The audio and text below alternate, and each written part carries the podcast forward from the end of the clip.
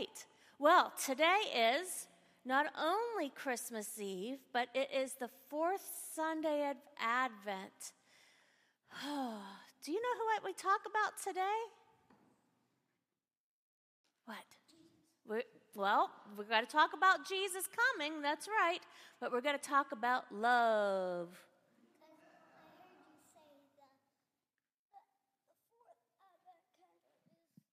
That's right. The fourth Advent candle is love. I think we're getting a visit from the Magi, the wise men, the wise guys. Good morning. As you know, Melchior, Casper, and I are here on a journey to witness the birth of the baby Jesus. You also may know that we carry with us special gifts. Do you know what those gifts are? Go ahead.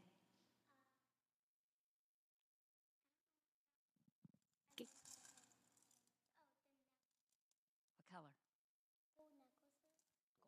Gold.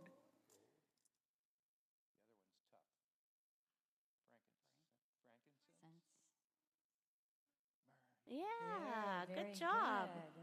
Okay. That's right. Gold, frankincense, and myrrh. But more importantly, every gift represents something special, and we are each going to explain what our gifts mean. I'm Balthazar, and my gift is gold. Kings were often given gold because of its value.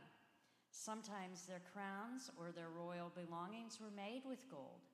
I'm giving the baby Jesus gold because he will become king. Name is Casper, and my gift of the baby Jesus today is frankincense. And that's sort of a funny word, but frankincense was uh, precious. It gave off a wonderful aroma and smelled sweet. And a lot in those days, lots of time, the high priest would light the frankincense in the uh, during worship, and it gave off such a wonderful smell that uh, uh, it made worship wonderful, and it was a precious gift. So that's what I give to baby Jesus today, and someday Jesus will be our high priest.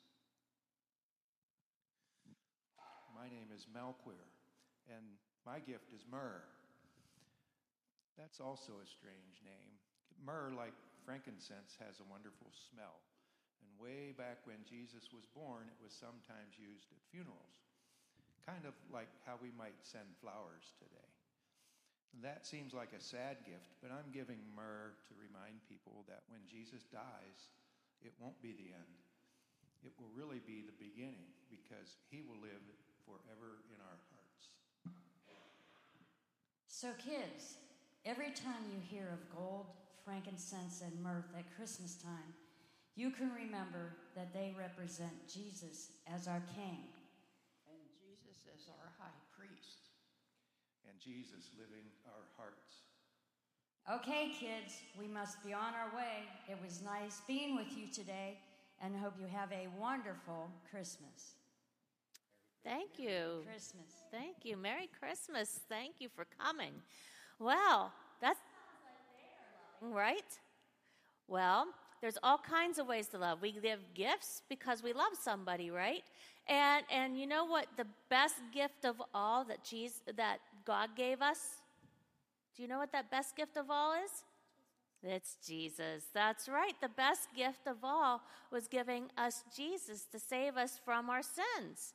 So, today we're going to be talking about love, just like the Magi told us about the gifts that they were bringing. Does that sound good today? All right.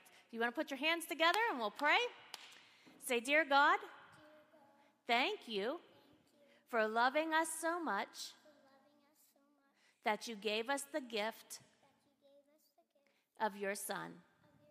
In Jesus' name, amen. Okay, so I've got